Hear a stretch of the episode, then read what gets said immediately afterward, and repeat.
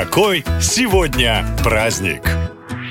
День 23 сентября нужно начинать с чашечки чая, но не какого-то особенного, элитного или дорогого, а залить кипятком обычный чайный пакетик. Праздник, который отмечают в эту дату, так и называется «День чая в пакете». Как и почти все полезное, он появился на свет случайно. Почти 100 лет назад некий житель Нью-Йорка Томас Салливан решил заняться оптовой торговлей кофе и чаем. В то время образцы товара отправляли клиентам в жестяных банках по почте. Стоило это дорого, потому что банка весит немало. Томасу было жаль выбрасывать деньги на ветер, и он вышел из положения. Салливан стал упаковывать маленькие порции чая не в банке, а в пакетике из муслина и шелка. Ну а клиенты сами решили, что еще удобнее в них же чай и заваривать. Так и появился чайный пакетик. Годы спустя потребители такого чая в СССР тоже хотели сэкономить и придумали заваривать пакетики по 2, а то и по 3 раза. Раньше до такого никто не додумывался. Но вынуждены расстроить любителей экономии. Делать это нельзя и даже опасно. Не потому, что вкус чая не такой насыщенный. В питательной среде уже заваренного чайного пакетика мгновенно начинается процесс окисления и размножаются грибки и бактерии, которые вы потом потребляете. Так что в честь праздника завариваем и выбрасываем. Другой интересный повод отметить в календаре называется Днем любовных писем. Сейчас, наверное, только поколение 50+ помнит, как это написать волнительное признание в любви и отправить объекту воздыхания. Сейчас за ними следят в соцсетях и максимум лайкают посты и смотрят сторис. И все-таки нам нравится зачитываться чужими историями красивой любви. Поэтому до сих пор так популярны романтические письма великих людей, например, Наполеона и Жозефины. Император писал ей целые сочинения, признавался в вечной любви, но еще просил не мыться. Это известный факт, который многих романтиков ставит в тупик. Оказывается, Наполеон предпочитал естественные ароматы запаху французского мыла и за несколько дней до возвращения из похода просил супругу не принимать ванну. Может, звучит не очень красиво, но у влюбленных свои причуды. А вы по случаю праздника попробуйте сочинить свое любовное послание и удивить вторую половинку. На этом все. Больше необычных поводов в следующем выпуске. Пока!